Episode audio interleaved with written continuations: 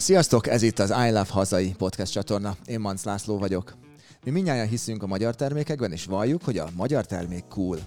A csatorna epizódjaival abban szeretnénk segíteni a hazai kisvállalatokat, hogy merjenek és tudjanak egy nagyot lépni előre. Minden epizódban három eltérő szemszögből járjuk körbe az adott témát. A szemléletmódváltás ugyanis elengedhetetlen, mert ami most kicsiben működik, nem feltétlen fog nagyban. De érdemes nagyban is gondolkodni.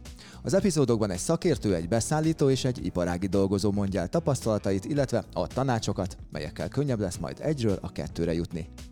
Fogyasszátok egészséggel! Ez itt az I Love Hazai Podcast. A sorozat támogatója a Spár Magyarország. És itt is vannak velem a vendégeink a stúdióban. Túlcsik Zsófia, a Spice Communication ügyfélkapcsolati igazgatója, Sarkadi Katalin, a Funky Forest marketing vezetője, és Német Károly, a Spár marketing vezetője. Sziasztok! Hello! Hello. Sziasztok! Hát és kezdjünk is neki, ugye a mai témánk a csomagolás, design szempontból, amit ugye egy vásárló, tehát mondjuk akár én észreveszek. Mi a lényege, vagy hogyan veszem észre? Tehát amikor így, így elkezd valaki egy ilyet tervezni, ugye jól tudom, egy ilyen három-négy másodperce van a vásárlónak arra, hogy ott eldöntse, hogy az kell nekem a polcon. Mi fér ebbe bele? Mik az alapok? Hát azt gondolom alapvetően a vásárlók mindig egy meghatározott úgynevezett mindset vagy elképzelés mentén orientálódnak egy adott üzletben. Hogyha mondjuk üzletben történő vásárlásról beszélünk, akkor a kategóriával szemben vannak elvárásaik. Emellett persze fontos az, hogy a logó, a logotipia könnyen olvasható, felismerhető, beazonosítható legyen, és a kategóriára jellemző elvárásoknak, a címkének minden körülmények között érdemes megfelelnie, hiszen nagyobb eséllyel akár új termékkipróbálást is tud generálni egy új kategória belépő, ha megfelelő elemeket hoz. Egyébként teljesen egyetértek, ami, ami szerintem egy ilyen fontos dolog, hogy a kategória megfelelőség az, az fontos, de ugyanakkor valahogy ki is kell ugrania ugye a polcra, tehát ezt az egyensúlyt kell megtalálni, a célcsoportodat kell megtalálni, hogy kihez szólsz, tehát hogy egy férfiakhoz ők sokkal hogy is mondjam, céltudatosabban vásárolnak. Szóval bemennek, termék, oké, okay, ismerem, szeretem, leveszem. A kevesebb szint ismerünk, ugye? Ez szokott Ezt lenni, így hogy nem akartam most egyből még az elején. Bocsánat, itt hozzá kell, hogy szóljak, tehát, hogy megnevezni nem tudjuk őket, de, de föl tudjuk őket fogni, okay. abszolút tök jól. De, de abszolút baromira fontos az, hogy, hogy mennyire ugrik ki az adott terméknek a csomagolása, említetted ezt a három, a három másodpercet, négy másodpercet, most ki, ki hogy, tehát tényleg az igazság pillanatának hívjuk azt, amikor beérkezünk, a, beérkezünk az üzletbe, ott túl vagyunk egy-két élményen, nem tudom, fölbotlunk három darab palettában, és akkor megérkezünk 50 darab SKU elé, és akkor, akkor mi visz rá arra minket, hogy az adott terméket válasszuk. És itt szerintem ami még nagyon fontos túl azon, hogy mi a design, meg mi a tipó, meg, meg mik a színek, hogy, hogy maga az egész termékcsomagolás az a mögötte épített márkával mennyire van összhangban. Mert én rengeteg pénzt költünk arra, hogy a márkát megépítsük, és hogyha ránézünk egy olyan termékre, ahol egyszerűen nem értem, hogy ki az, aki beszél hozzám, biztos, hogy nem, nem fogom azt, azt választani, vagy hát nehezebben, mert egy ismeretlen valami lesz számomra amiket itt mondtok, azokat mind-mind ki fogjuk bontani, de Zsófi még benned, mintha maradt volna valami. Igen, még erre akartam reflektálni, amit Karesz mondott, hogy igen, a, a mögött, amit mit építünk a márkát, mennyire tud azonosulni, de itt szerintem van egy nagyon fontos dolog, és főleg az új trendek, a, a startup cégek, a kis cégek, akik egyébként nem építek, nem nincs lehetőségük annyira márkát építeni, vagy még nem tartanak ott a fázisban. Neki pont az a három-négy másodperce van, hogy megfogja a fogyasztót a polcon, vagy mondjuk egy online shopban, hogy így, így ájkecsi legyen, és így tényleg azt gondolom, hogy hú, ezt ki akarom próbálni, és, és neki még nincs is meg az a lehetőség, mint mondjuk egy nagyobb márkának, egy nemzetközi márkának, hogy ő azért már felépítette magát, van egy, van egy heritage ismerik az emberek, ott azért sokkal nehezebb dolguk van szerintem így a, a kisebb, akár ilyen kézműves termékeknek. Mert neki csak annyi ideje van, amíg a polcon ránézünk, hogy tetszik, nem tetszik, szeretem, nem szeretem, jók a színek, jó a logó, nem tudom, ti honnan jöttök egyébként így Funky forest de hogy, hogy azért ez, nem tudom, szerintem egy ilyen márkánál tök fontos, hogy Hát igen, én azért hallgatok közben, vagy így járnak a, a gondolataim, mert hogy szerintem vannak azért a marketingnek bizonyos alapvetései, amiben például az, hogy valaki, valamely márka egy big brand státuszig el tudjon jutni. Uh-huh. Tehát pont egy retail környezetben amúgy egy-két facinggel, egy polcon megjelenve nagyon uh-huh. kevés esélye van, még akár egy kirívó csomagolásnak is. Tehát mindig meg kell találni ilyen szempontból pontosan az általad is említett egyensúlyt, hogy hol van az a határ, amivel még bevonzok, akár egy új márkaként ki, ki tudok tűnni, és bevonzok egy, egy mondjuk egy, egy B-brand, vagy egy, egy, egy hát source márka lehetőséget, vagy egy, egy, fogyasztót, és mikor van az, amikor már egy design mondjuk annyira,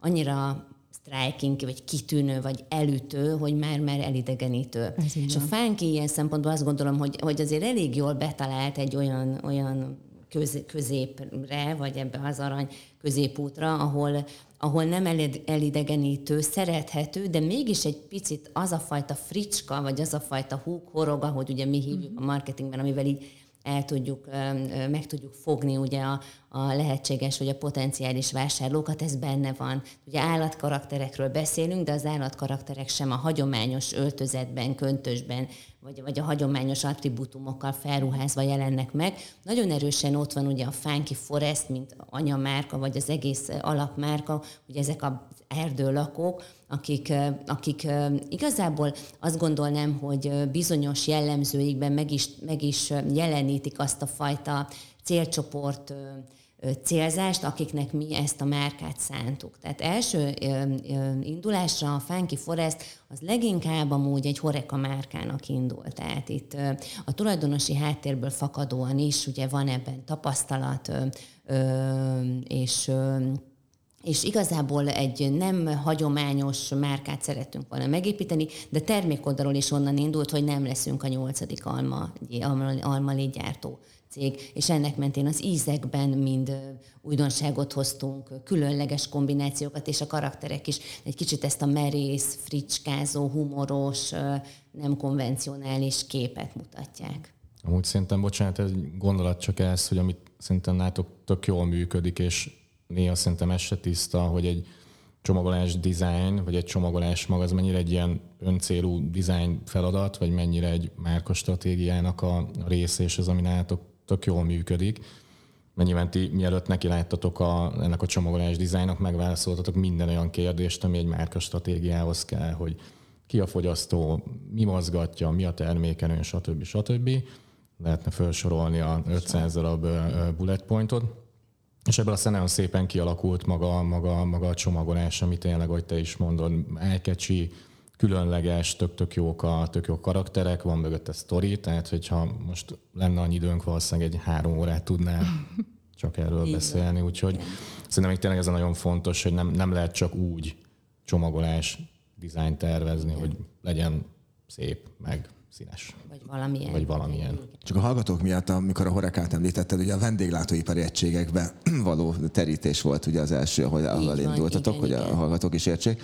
És onnan mennyire volt nagy ugrás az, hogy akár dizájnban, hogy mennyit kellett változtatni, amikor a boltok polcaérésbe kerültél, mert hiszen oda nagyon jók azok, amiket elmondtál, de mégis mennyit módosult a dizájn. Hát a boltok polcaira bekerülésről egy kicsit azért úgy még ezt fokoznám, tehát a hungarikulban pár verseny nyerte el a Funky Forest, amire nagyon-nagyon büszkék vagyunk, és nagyon nagy ugrás volt a cég életében, hiszen pontosan ebből a bohém, közegben gondolkodós horeka, tehát tényleg a gasztronómia egységekre a Szimpla, ugye az egyik tulajdonosa Szimpla amúgy, és a Szimpla kert volt amúgy nekünk az egyik tesztpiacunk alapvetően, és hát ott ugye más döntési mechanizmusok működnek, mint amikor egy nagy országos lánchoz az ember be tud kerülni, és az, hogy a spárhoz mi be tudtunk jutni, ez egy hatalmas lehetőség volt a cég életében, de hát innen jött ugye egy nagy edukációs folyamat is, hiszen a címke, eh, ahogy elindult, ugye mi úgy indultunk el, hogy 100% good stuff, ugye 0% bad stuff, tehát csak jó dolgokat tartalmaz, rossz dolgokat nem. Somó olyan dolog, ezt így egy az egybe egy direkt fordításba így, így elhelyeztük a címkén, és aztán az első címketerv, ami visszaérkezett a spártól, amikor ugye a belistázási folyamat elkezdődött, hát az tele volt javításokkal, tehát annyi javítás volt benne, ahogy most felidéztük így a beszélgetés előtt ezt a sztorit, így most már nevetünk rajta, de akkor ez egy komoly feladat volt. Hogy hát alig bírtuk megnyitni a fájlt. Tehát nagyon sok olyan élelmiszerkönyvbeni előírásokkal a cégünk nem volt tisztában. Ugye az akkori az a tulajdonosi kör, és akik akkor dolgoztak a márkán, aminek meg kellett felelni. És itt nagyon sok hasznos információt kaptunk, ami elindította igazából nem csak a márkának a, az országos szereplését, mert hogy ez egy nagyon nagy marketing kampányon is járult, egy nagy ismertséget hozott nekünk, hanem azt is, hogy szabályosan, hogy lehet egy országos lánc, láncba, és nem is akármilyen láncba, spárba belistázódni. Tehát aki mondjuk kívülről jön, vagy kereskedelmi vonalon, vagy kereskedelmi marketing, azt tudja, hogy ez mekkora szó amúgy, amit most így a Funky Forestnek sikerült ezzel a versennyel így behúzni.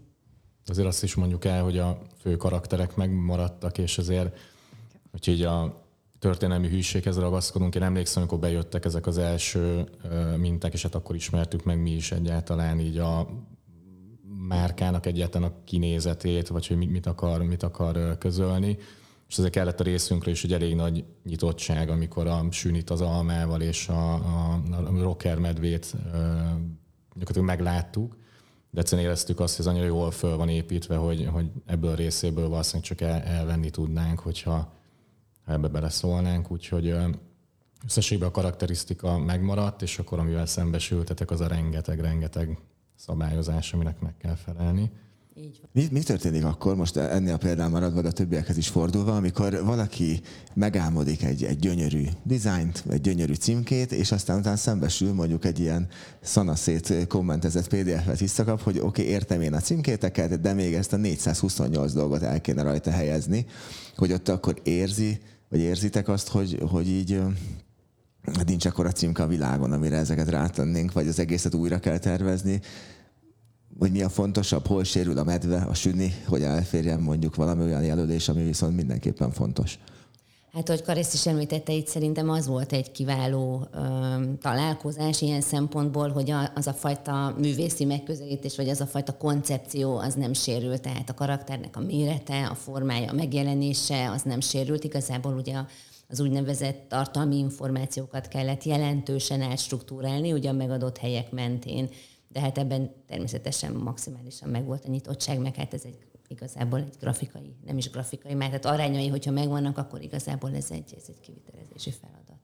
Meg szerintem az is van amúgy, hogy nyilván terméke, meg csomagolás fajtája válogatja, hogy mennyire sérül maga az alapdizájn a rengeteg kötelező infó mellett, de azért a jó hír az az, hogy általában mindenki akkor ugyanazon a pályán versenyez, szóval, hogy tudom, most gondolunk egy chipses zacskóra, az nagyjából chipses zacskó lesz mindenkinek, és ugyanannyi helye lesz. Tehát ilyen értelemben, hogyha most ilyen marketing verseny szempontból nézem, ugyanazon a pályán focizik mindenki, hogyha olyan polcra akar kerülni, mint a miénk, ahol százszerzalékosan meg kell felelni minden előírásnak. Zsófi, most hozzád fordulok így kicsit a, a tervezés Igen. folyamán. Ugye azt már mondtad, hogy mi kevés színek látunk, tehát nekünk férfiaknak eh, egyszerűbb igen. formák és színvilág jön be. Itt a monokromtól picit talán elrugaszkodva. Igen, igen, igen. De hogy, hogy ezeket, ha kicsit kibontanánk, hogy vannak olyan színek, amik mondjuk nagyon riasztók, vagy, vagy nagyon meg tudom szeretni elsőre. Ugyanúgy a, a, a tipó, hogy milyen, milyen betűvel vannak írva, vannak ilyen a, jaj, aktuális. Egyébként tök jó kérdés, mert szerintem ez egy nagyon fontos része a színek, meg nagyon sok jelentősége van, hogy mi, milyen szint használsz. Tehát magának a színeknek is van egy, egy üzenete. A sárga az a játékosság, a szürke az ilyen nyugalom, harmónia színe. Nem is tudom, még így hoztam magamnak is példát, például a pirosat szoktuk a fiatalos márkáknál használni, itt belegondolhatsz ilyen nagy nemzetközi márkákba, Coca-Cola, aki ugye ezt akarja magáról üzenni WWF tök jó példa, ugye ez a fekete-fehér, ezt, azért ez egy nagyon meghatározó szint, tehát hogy szerintem ez fontos, a spárnak is azért egyébként ezek a, a színek, amit használ, ez azért nagyon sokat üzen. A zöld, a természetességet, a harmóniát, a nyugalmat, a piros azért egy kicsit élettel teli vidámságot, tehát pont ez a kettőség megtalálható minden márkában. Tehát szerintem így ezek, ezekkel azért egy tervező, egy, egy stúdió, egy grafikai ügynökség nagyon komolyan foglalkozik. Tehát, hogy amikor szint választ egy márkának, azt, azt nagyon sok kutatás előzi meg. Nyilván közösen az ügyféllel, piacelemzés, versenytest, tehát nagyon sok, de hogy igen, ez egy kardinális dolog, hogy mit fogunk kiválasztani. Én azt gondolom, hogy nincsenek rémisztő színek. Minden színek megvan a helye egy adott kategóriában. Inkább olyan szinten kell képzelni, hogy az lehet rémisztő, ha meglátnál mondjuk a hűtőpultban most lilát. A hűtőpult színe az a kék a tejek színe alapvetően kék, megvannak ugye a kategóriák, hogy a zsírosabb tejeknél a pirosat használod, a kevésbé zsírosaknál a kéket, szóval vannak olyan trendek, amit már a fogyasztók felismernek, így keresik őket a polcon. Ezeken nem érdemes, meg nem szabad változtatni, mert megtéveszted őket, ami egy sokkal nagyobb probléma, mert csalódást okozunk. Vagy például a pékáruk színe, ez a barna, ugye ezek a melegséget hozó színek. Szóval inkább azt mondom, hogy nincs olyan szín, ami elriasztja őket, inkább olyan van, amit nem tud felismerni, és nem, nem tudja hova kötni. Inkább erre kell figyelni minden tervezésnél.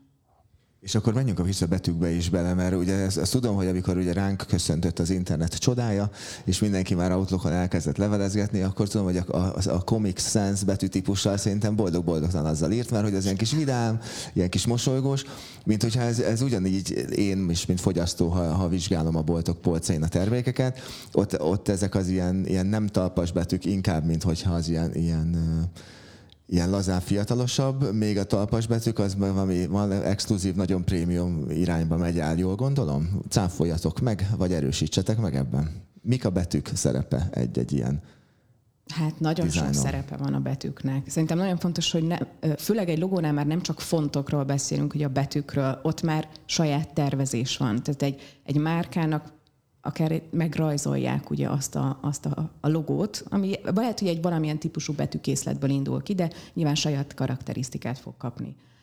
Igen, vannak olyan elfogadott tervezési ilyen sztereotípják, hogy talpas betű az olyan komoly, például egy bank, egy, egy nagy újság, azok általában talpas betűkkel mennek, mert ez egy elfogadott dolog, hogy akkor ez, ez sugározza belőle. A játékos betűk, mint egy, Coca-Cola, vagy nem tudom én, valamilyen játékáruháznak, nyilván ilyen kis ducibb, olyan kis szerethető betűtípusokat szoktunk választani, ezzel tudsz azonosulni. Szóval, hogy vannak trendek egyébként, de vannak azért, hogy mondjam, az évek alatt megmaradó olyan formák, amiket használunk, és sosem fog kimenni a divatból. Tehát azért a, ezek nem olyan évente változó dolgok, amit lecserélsz, még egy, egy fontot sem, vagy egy bármilyen betűtípust. Van, aki azért ebbe egy kicsit próbál finomítani, mondjuk levágni a, a, a talpakból, vagy az élekből, de alapvetően nem nyúlsz hozzá. Szóval, hogy ez azért szerintem egy nagyon fontos dolog, hogy ezt így kövessük, és trendeken átívelő logókat, meg fontokat használjunk.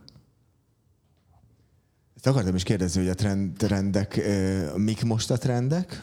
Azért mindenképpen kíváncsiak vagyunk erre. De aztán utána arra meg rákötném azt a kérdést is, hogy egyébként érdemes-e trendeket követni, vagy tényleg egy ilyen ördögi spirálba kergetem saját magamat és a cégemet, hogy folyamatosan ilyen évi szinten update itt a dizájnomat, és utána ezzel zavarom meg a vásárlót. Tehát, hogy van olyan, ami mondjuk ilyen örökérvényű, és mik a, mik a milyen irányba mutatnak a trendek most? Uh-huh. Jó sok kérdés volt. Így választhatok. Szóval érdemes követni a trendeket szerintem az, az biztos inkább az a kérdés, hogy milyen, milyen hosszú távon, meg milyen sűrű nyúlsz bele. Tehát azért most, most azt gondolom, hogy ez a Covid óta, meg ami fele most nézünk, azért itt egy olyan, olyan trend van, amit biztos, hogy le kell követni csomagolás oldalról is. Tehát itt arról beszélünk, hogy krízis van, hogy az emberek feszültek, hogy minden a inflációról szól, egyszerűen nem, nem, nem jó semmi, klímaválság van, minden van, és ugye szerintem egy csomagolás dizájnnak ma most az is a feladata, hogy ettől egy picit eltávolítsa az embereket, és ebbe egyfajta ilyen feloldást, vagy nem is tudom, hogy mondjam, tudjon hozni. És ten itt jöhetnek be majd azok a, a trendek, amik erről a vidámságról, kicsit a félelem nélküliségről szólnak, és szerintem ez fogja meghatározni a idei jövő évnek a trendjét csomagolás szempontjából, hogy igen, ezek a kerekdett fontok, egy picit túl szaturált, színesebb történetek, tehát hogy szerintem a nyerő stratégiák most nem ezek a nagyon szögletes, nagyon-nagyon minimalista történetek. Nyilván azoknak meg kell felelnünk, hogy értsem, hogy, hogy miről szól a csomagolás, mi a termékelőn, stb. De hogy szerintem ettől a rossz érzéstől kell most eltávolítani a vásárlókat, és ez egy jó irány lehet. De kíváncsi vagyok a többiek véleményére. Azt beszéltünk egy kicsit a trendekről. Például a, a betűtípusoknál 2000-es években ilyen curly betűtípus tök volt, ilyen vékonyak. Most van egy új, ez a New Retro trend, ami visszajött. Például most a, a Burger King cserélt nem régiben logót, és megint egy kicsit ilyen kerekdede formát kapott. Szóval hogy ezek azért úgy változnak, de ha belegondoltok, nagyon pici változásokat tesznek a márkák, és ez egy nagyon fontos dolog, hogy követni kell a trendeket, meg szerintem a márkáknak, a designer, meg a grafikai stúdióknak kell edukálni a fogyasztót. Szóval, hogy ez, ez is a szerepünk ezzel az egésszel, de nem szabad e, elrémiszteni őket. Szóval én kis lépésekben, logókhoz nem sokszor nyúlunk hozzá, azt tényleg hosszú távra tervezünk, tehát nem trend követő, hanem előremutató logókat próbálunk tervezni 5-10 évre. A csomagolásoknál pedig szerintem a finom facelift, ami, ami, ami így elfogadott, és, és hogy apránként nyúlunk hozzá. Ez főleg azért, hogy felismerjék a, a polcon, megismerjék a márkánkat, és ne az legyen, hogy elsétál mellettük. Ha komolyabb változásokat csinál egy cég, akkor nagyon sokszor ugye több fázisban ö, cserél csomagolást. Tehát tegyük föl, ö, elindul, hogy félig megmutatja már az új csomagolást, és van egy ilyen átmenet, meg mondjuk nyilván egy komolyabb kampányt is mögé tesz, ahol ismerteti a fogyasztókkal, de ez, ez azért a legritkább. Ilyen apró faceliftekkel. Van márka, aki nem nyúlt hozzá száz éve, mondjuk a Nivea.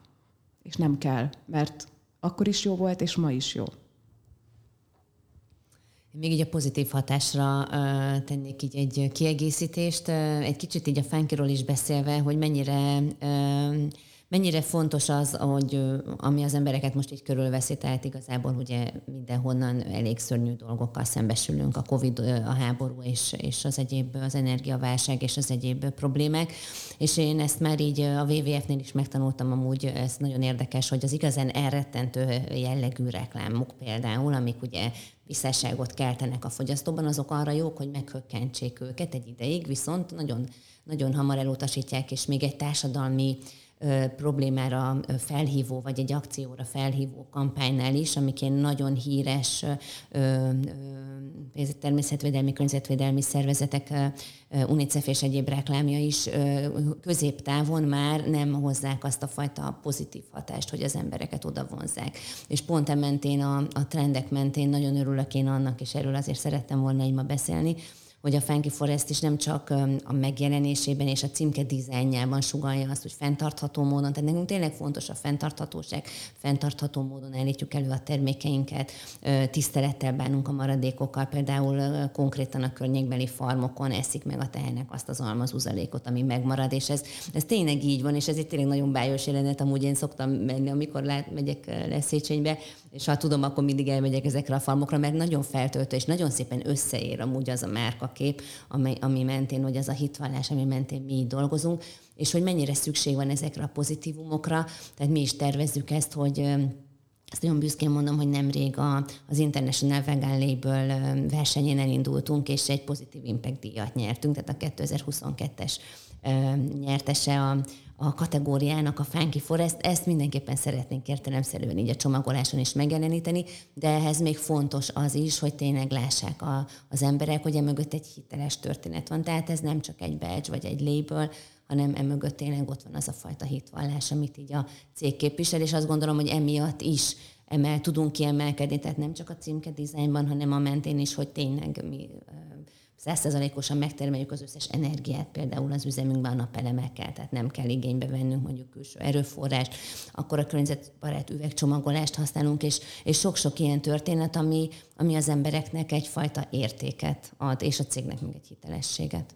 Igen, nagyon jó, hogy említetted. Szerintem, ha, ha trendről beszélünk, nem is design trendekről kell ma beszélni, hanem pont a fenntarthatóságról és a, a környezetvédelmet. Tehát már egyre inkább abba az irányba hogy előbb-utóbb ehető csomagolások. Szóval, hogy, hogy, hogy ez tényleg nagyon fontos, hogy, hogy ez az, ami trend, és amit egyébként elvárnak a fogyasztók, vagy nekünk is egyébként egy kicsit edukálni kell őket, és ebbe az irányba elvinni, és ilyen márkák kellenek még egyébként a piacra, akik ezzel foglalkoznak. Pont ezen gondolkodtam, milyen nehéz téma ez a fenntarthatóság Igen. abból a szempontból, hogy itt van egy nagyon nagy felelőssége a gyártói oldalnak, kereskedői oldalnak, meg egy nagyon nagy investíciója is, mert bár ez egy trend, de már trend egy jó ideje, nagyon lassan épül föl, és azért még azt látjuk, hogy szeretik, elvárják, hozzátesz a márkához, de azért amikor eljön az, hogy többet kell érte adni, akkor azért ott egy picit, picit befagy ez az egész. És ennek ellenére kell nekünk ezt bárhogy is, de, de tovább folytatni és csinálni, és ezért is tök jó, amit elmondta nekem, nagyon tetszik ez, hogy a maradékot ott a környékbeli falvak eszik meg, tehát ezek nagyon fontos dolgok de nehéz, nehéz ügy, emellett ki kell állni, és ebbe investálni kell. Így van, így van. az őszintesség, ha már felhasználtam a hitelesség, az mennyire kell, hogy megjelenjen a csomagoláson. Értem én ez alatt. Például az bizonyára ti is belefutottatok, amikor láttok egy ilyen, nem tudom, csokoládé darabbal gazdagon megszórt, nem tudom, kalácsképét, majd megveszed, és akkor, vagy mazsolás dolog, és akkor egy ilyen kis aszót aggastán szőlőszem van valahol a kalács legmélyén, amit hogyha ügyesen vágod, akkor megtalálod, vagy ilyenek mondjuk azok a, nem tudom, a joghurtok, ami külsőre, hogy ott dúskál erdei gyümölcsökből, és aztán egy kis kanállal meg azt a félmállát kergeted ott a, a joghurtos palacban. Tehát, hogy, hogy, hogy mennyire vágható át egyszer-kétszer egy fogyasztó, vagy mennyire kell tényleg hitelesen, őszintén ugye azt mondani, a, ami mi vagyunk a csomagoláson is. Ez egyébként egy nagyon érdekes kérdés, mert mint Szóval vannak szerencsés márkák szerintem, aki azt tudja ígérni a csomagolásán, ami vár rád. Ez egy tökéletes találkozás a tervezőnek, a márkának és a fogyasztónak. És igen, ahogy mondod, ez azért ritka, és sajnos belefuthat egy fogyasztó, meg egy vásárló olyanban, amikor nem teljesen azt kapja, mint amit ígért neki egy csomagolás. De valahol, ha design szempontból nézem, a feladat az az, hogy el, el kell adni azt a terméket annak a csomagolásnak, le kell, hogy vedd a polcról. Tehát nyilván igyekszik a legjobb formájában feltüntetni a, a terméket és igen, megmutatni, hogy milyen szép, van benne mindenféle gyümölcs, meg, meg, meg ezt sokáig fotózzák, hogy ugye ezért ez így megfelelően kinézzen.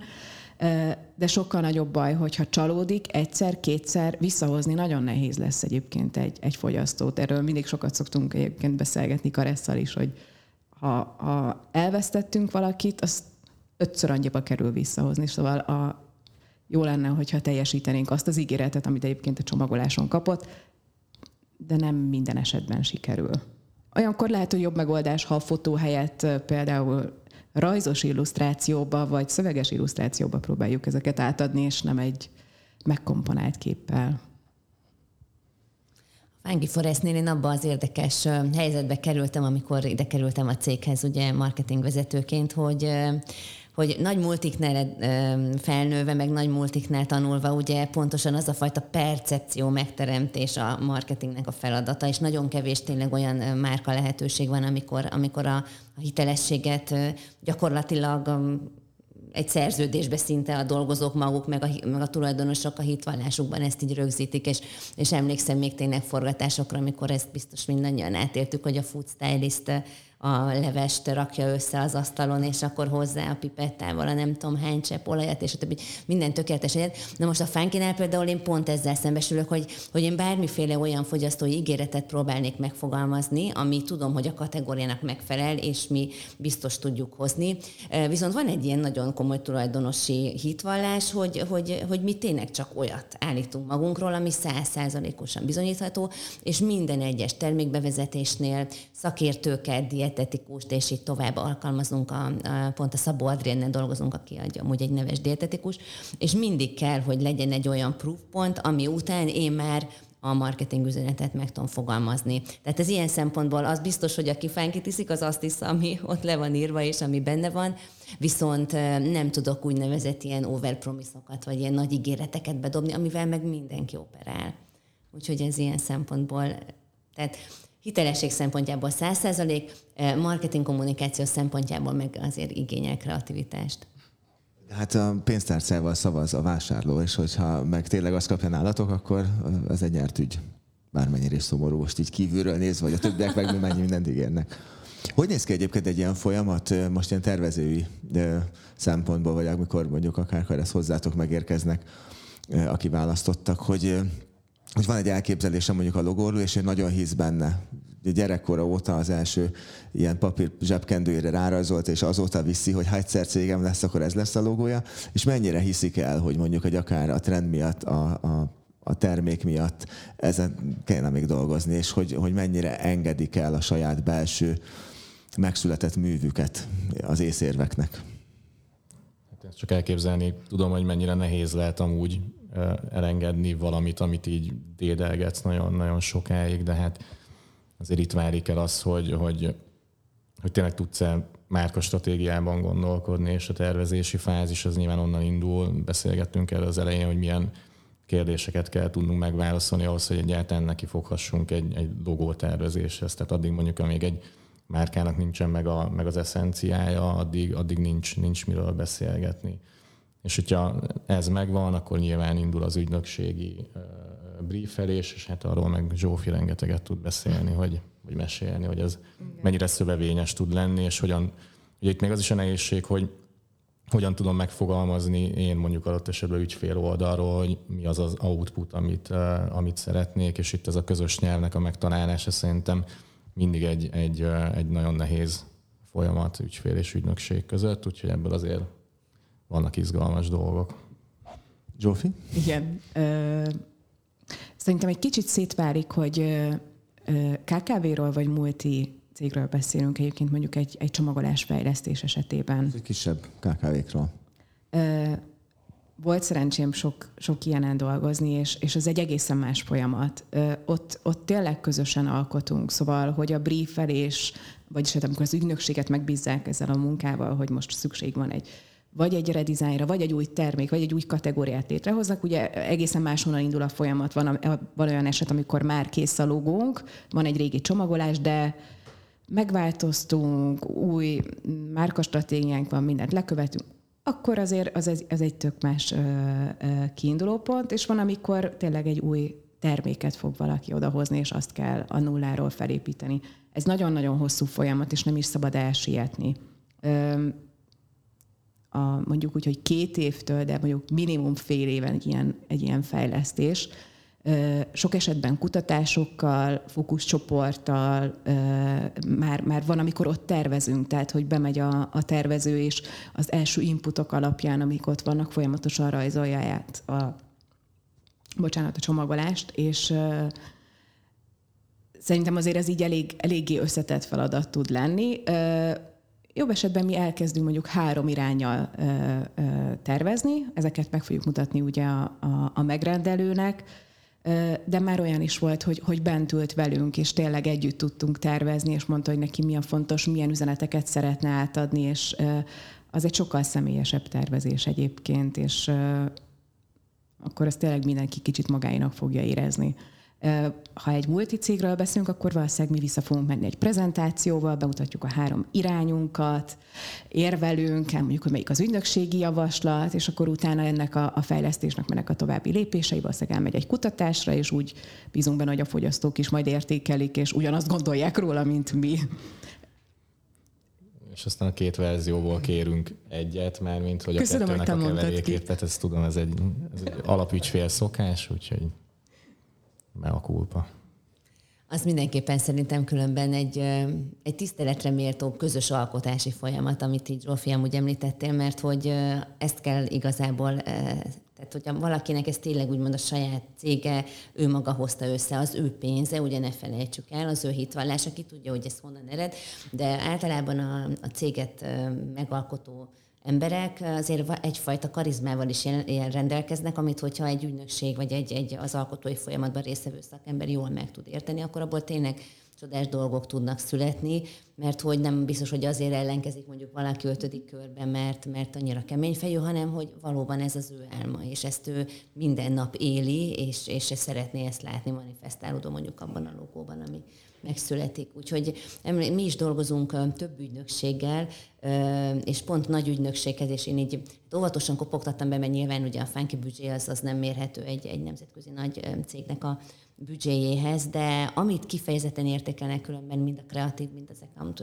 területen dolgozó kollégák, hogy közel tudnak kerülni az információhoz, és közel tudnak kerülni a tulajdonoshoz, és látják azt a tüzet, azt a nehézségeket, azokat a mindennapi kihívásokat, ami mondjuk egy nagy, nagy cégnek dolgozva nem mindig látszik. Tehát, hogy egy ügynökségi szereplőként ugye igazából a mélyében nem, nem mindig tudunk belemenni, ugye, amikor egyfajta ilyen közös munka folyik egy nagyobb céggel, de egy kisebb cégnél határozottan együtt lehet rezegni az ügyfélel, ami meg azért eléggé jó. Meg egy, szerintem egy ilyen márkánál, mint akár a tiétek is, ott nyilván a, a, a tulajdonosoknak van egy nagyon erős víziója, tehát pontosan tudja, hogy mit, mit szeretne látni, hogy szeretné ezt az egészet felépíteni, és ott, ott kihagyhatatlan, hogy ezt, ezt vele szoros együttműködésbe csináld, és ne csak a, a saját elképzeléseid alapján, vagy amit mondjuk, és itt most saját magam elég beszélek, amit azt gondoljuk, hogy igen, ez a trend, így kell megcsinálni, én ezt mondhatom, és, és érvelhetek, de de neki ezt szeretnie kell. Tehát, hogy ő eddig is a szívét, lelkét belerakta, akkor nagyon fontos, hogy ezzel rezonáljon az ügynökség, meg majd amit, a produktum, amit létrehoz.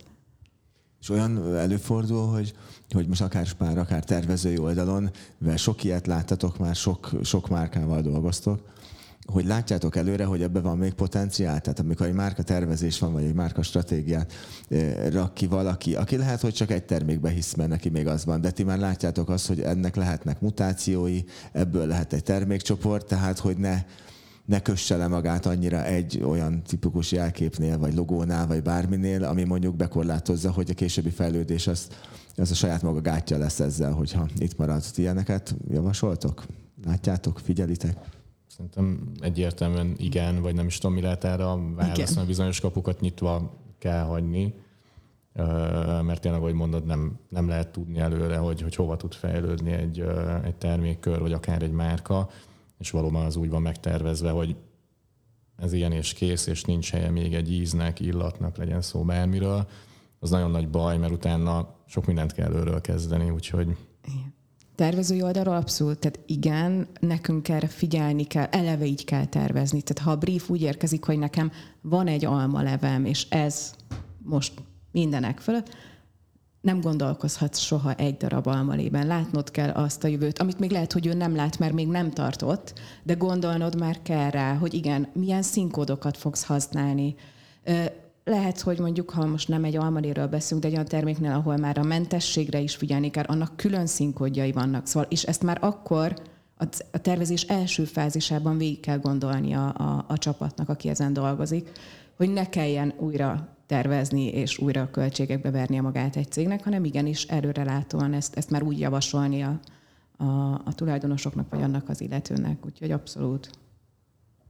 És a dizájnnál, ha beszélünk a dizájnról, ami a szépség, és ami a szememnek szól, a dizájnnak mennyire kell a, a praktikumot is kiszolgálnia, hogy mondjuk az a, az, az adott termék, és most legyen ez, ez iható, rágható, fogyasztható, hogy ez megtartsa azt a minőségét egy adott ideig, amíg ez, ez benne van. Valahogy elviszi mondjuk egy, egy megrendelőnél, elviszi csak a design és a, a praktikumot a maga mögé dobja, mert nagyon legyen szép az üvegfújt oktopusz a, a polcon, ami se nem szállítható, se nem praktikus, és egyébként szelel a, a, a gumisapka.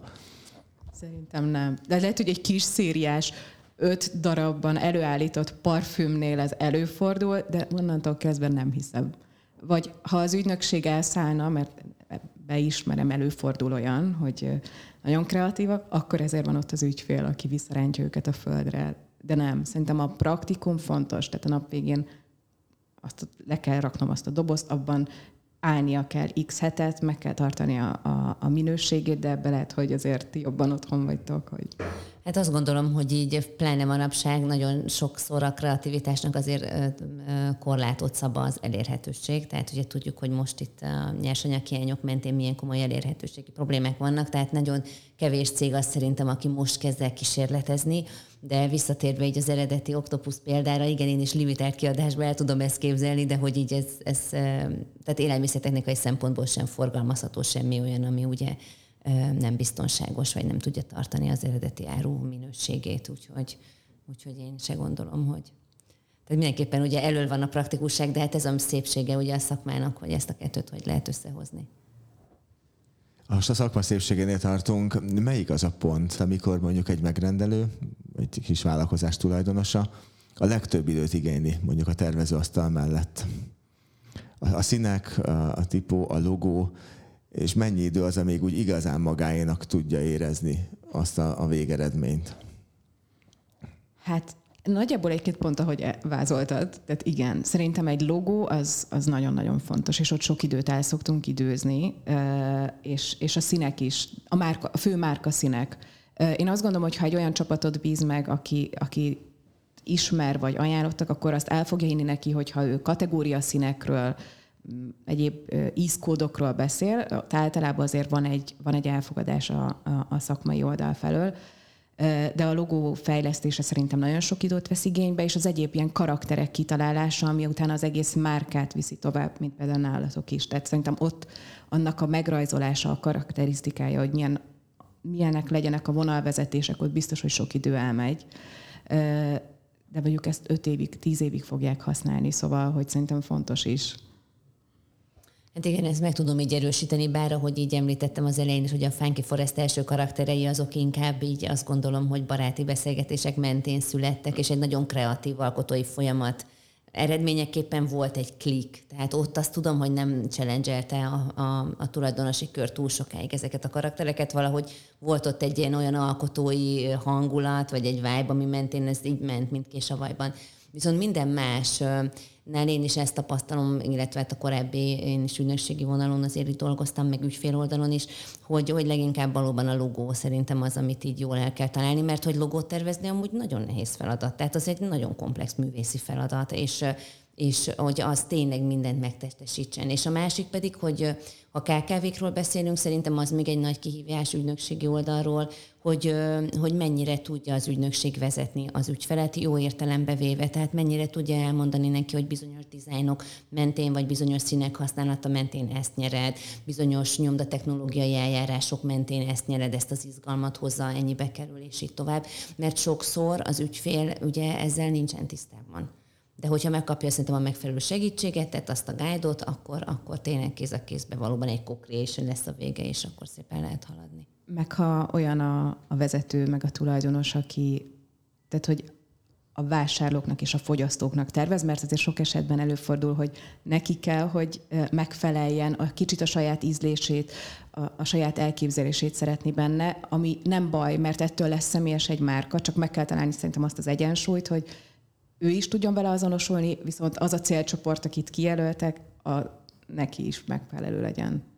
Jó, és ez nem úgy hatalmas kulcs, tehát az, hogy, hogy szem előtt éveszteni a vevőt, azt nagyon-nagyon könnyű, amúgy főleg a, a napi darálóba, vagy amikor nekem van egy nagyon, nagyon olyan elképzelésem, amit én is akár nehezen engedek el, és, és ez nagyon fontos, és itt a, a folyamatban még talán az, ami nagyon fontos, hogy ha van idő, lehetőség, pénz, akkor bármilyen módon tesztelni azt, ami, ami, ami létrejön, és, és meg kell tudni, el kell tudni engedni adott esetben, hogyha ha tényleg az a visszajelzés a vevő oldaláról, és nem biztos, hogy milliós fókuszcsoportos kutatások kellnek ehhez, egy csomagolás dizájnál lehet, hogy elég kitenni a, a polcra, megbeszélni az üzletvezetővel, és adott esetben csak figyelni, megkérdezni. Viszont akkor, ami visszajön, info azt meg elfogadni, mert mert az a vevőnek a véleménye, és ilyen értelemben teljesen mindegy, hogy én, én, mit, én mit gondolok. Hát persze meg lehet csinálni, csak az nem jó senkinek. A környezetvédelem, a fenntarthatóság téma az utóbbi pár évben milyen, milyen tendenciákat láttok ti, hogy, hogy növekedett az ez irányú igény, akár megrendelő oldalról, vagy amit most Zsófi előbb mondtál, hogy az, az ügyfélnek, tehát a fogyasztónak tervezünk, vagy azért jelent meg, mert a fogyasztókban egyre nagyobb az igény, hogy olyan termékeket keres, mely ö, részben, nyomokban, vagy teljes egészében a fenntarthatóságra törekszik. Változott egyébként csomagolásilag, tervezésileg ez, és a piacon lévő te... Szerintem igen, egyébként. Egyre több ilyen csomagolás és termék található meg. Azért nyilván itt a, a milyen árkategóriában jelenik meg az a termék, azért az fontos. Tehát, hogy valószínűleg egy, egy mainstream márkáknál még nem annyira erős ennek a, a, a jelenléte, de a, a prémium és a felsőbb kategóriás termékeknél már egyre, egyre több, és egyébként a fogyasztók is egyre jobban igénylik pont azért, mert ez már mindenki edukálja a, a, a fogyasztókat, a vásárlókat, a márkák is komolyan mellé álltak.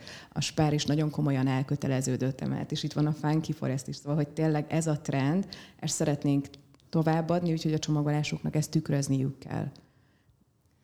Annyi kiegészítést hadd tegyek még, hogy nem is kiegészítés, ez inkább egy keretezés. Ugye itt az elején említettem, hogy én jó pár évet dolgoztam a WWF nemzetközi szervezetében, és ott hát ugye kiemelten ez a téma, a környezetvédelem fenntartatóság, és ugye tudjuk azt, hogy jó pár éve a nagy multinacionális cégek kifejezetten kötelezve vannak arra, hogy ezeket az úgynevezett Sustainable Development Goalokat, ezeket az SDG-ket ők komolyan vegyék, erre vállalásokat kell tenni. És ebben is elindult egyfajta trend, ugye, mert hogy egy ilyen vállalást komolyan meglépni, amikor a teljes value chain érinti mondjuk már az a fajta átalakítás, az a fajta transformáció, ez nem feltétlenül szolgálja rövid távon a befektetők érdekeit, és ennek mentén jelentek meg ugyan mindannyiunk által jól ismert greenwashing megoldások, És ezek sokszor a csomagoláson is megjelennek amúgy, tehát megint ugyanúgy jutunk vissza, hogy a marketing az egy percepcióteremtés, akárhogy is nézzük, és sokszor a csomagoláson is megjelennek olyan információk, amik azt sugalják, és visszatérhetünk a színkód használatra, lébölökre, egyebek, hogy fenntartható módon lett előállítva egy bizonyos termék, de jelenleg nincsenek azon a tudatos szinten a fogyasztók sem, hogy ennek tényleg utána menjenek, és még a szabályozási háttere is elég hézagos ennek. Tehát sokszor vannak megtévesztő információk úgy a csomagoláson, amik azt sugalják, hogy valami fenntartható módon lett előállítva, vagy valamelyik ilyen Sustainable Development Goalnak felel meg, de közben amúgy nem. Ez teljesen egyetértek amúgy fogyasztóra, most mennyire igénylik, meg mennyire néznek utána, tehát hogy szeretik azt hinni, hogy igénylik és tudatosak, de, de hogy közben meg, meg az információk nagy részének nincsenek a, a birtokában, és itt ugye különböző szervezetek, politika, mindenféle nyomásra azért van egy, van egy ilyen klímaszorongás beleverve az emberekbe, és emiatt lett ez fontos, meg a marketing szempontjából is amúgy fontos. És minden mellett, amiről ugye beszéltünk korábban, hogy ettől függetlenül a cégeknek itt vállalniuk kell, megtenniük kell ezért, de azért ez most még szerintem inkább ilyen greenwashing, ahogy, ahogy te fogalmaztál. És a végére egy-egy kérdés. A személyes véleményetekre vagyok kíváncsi, hogyha a legfontosabbat kellene meghatározni, hogy szerintetek és tudom, hogy van 400 darab lista lefele, de ami a top első helyen van, ami miatt jó számotokra egy csomagolás, egy design. És persze nem azt mondom, hogy a kettestől a 456. helyig nem fontosak, csak számotokra. Én valószínűleg azt mondanám, hogy azt akarom érezni a, a, a csomagolás dizájnon, hogy az, amiért én azt az adott pillanatban meg akarom venni, mert biztos, hogy valami szükséglet, vagy valami hiányérzet miatt állok ott a polc előtt, akkor, akkor értsem meg azt, hogy, hogy ez, ez, ez nekem szól és valószínűleg ezt a... Én most azt gondolom, hogy a színek és a formák mentén fogom ezt dekódolni. Köszönöm. Legelőször. Szakmabeliként nehéz nem azt mondani, hogy a, hát, hogy ahogy kinéz, fogjon meg. Szóval ez, próbáltam ebből kilépni, de rájöttem, hogy hát nem tudok kiszakadni a saját szakmámból. Tehát én ö, nézem az akciókat, és nézem a csomagolásokat, és engem befolyásol, és én veszek valamit csak azért meg, mert tetszett, vagy mert még nem láttam, vagy új rajta a claim, szóval, hogy én ebben nem tudok hiteles választ adni. Én azon tűnődtem, hogy tudnék-e mondani most akkor egy olyan Jolly Joke, egy olyan csomagolást, ami minden szempontból így, így megállja a helyét, és azzal tudnám így alátámasztani, de ennyi idő alatt nem tudtam sajnos, és ezek szerint valószínű nincs is olyan csomagolás, ami nekem így a legjobban. De nekem azért az ergonomiai kialakítás is fontos, tehát biztos vagyok benne, hogy jó pár olyan termék van, ami attól lett sikeres, hogy nem csak látványában szép, hanem használati funkciójában is, tehát jól, jól megfogni, jó anyagból készült, betölti azt a funkciót, vagy könnyebben. Tehát nagyon sok például pont az ital kategóriában ugye számtalanszor ugye a kupak, aki a, a, tehát hogy sokszor látjuk azt, hogy mondjuk bevezetésre kerül egy termék, és aztán történik rajta egy módosítás, mert mondjuk a funkcióját nem tölti be túl vékony anyagból készül, összerogy a csomagolás, nem lehet kinyitni, és így tovább.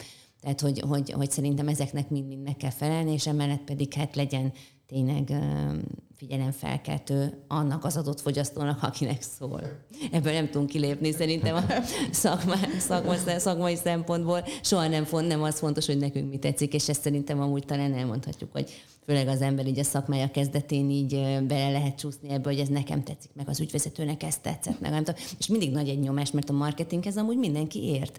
És Jaj, ott ülünk egy meetingen, és meg tudjuk hallani azt is, hogy a jogász megkérdezi, hogy egy nagy nemzetközi világmárka mentén miért a bordó szint használjuk, mikor neki az arany tetszik. Tehát, hogy így nem, nem elbagatelizálva, de hogy pontosan a marketing az, amihez mindenki ért, és szerintem ezért kell így a szakmabelieknek így mindig észnél lenni és figyelni.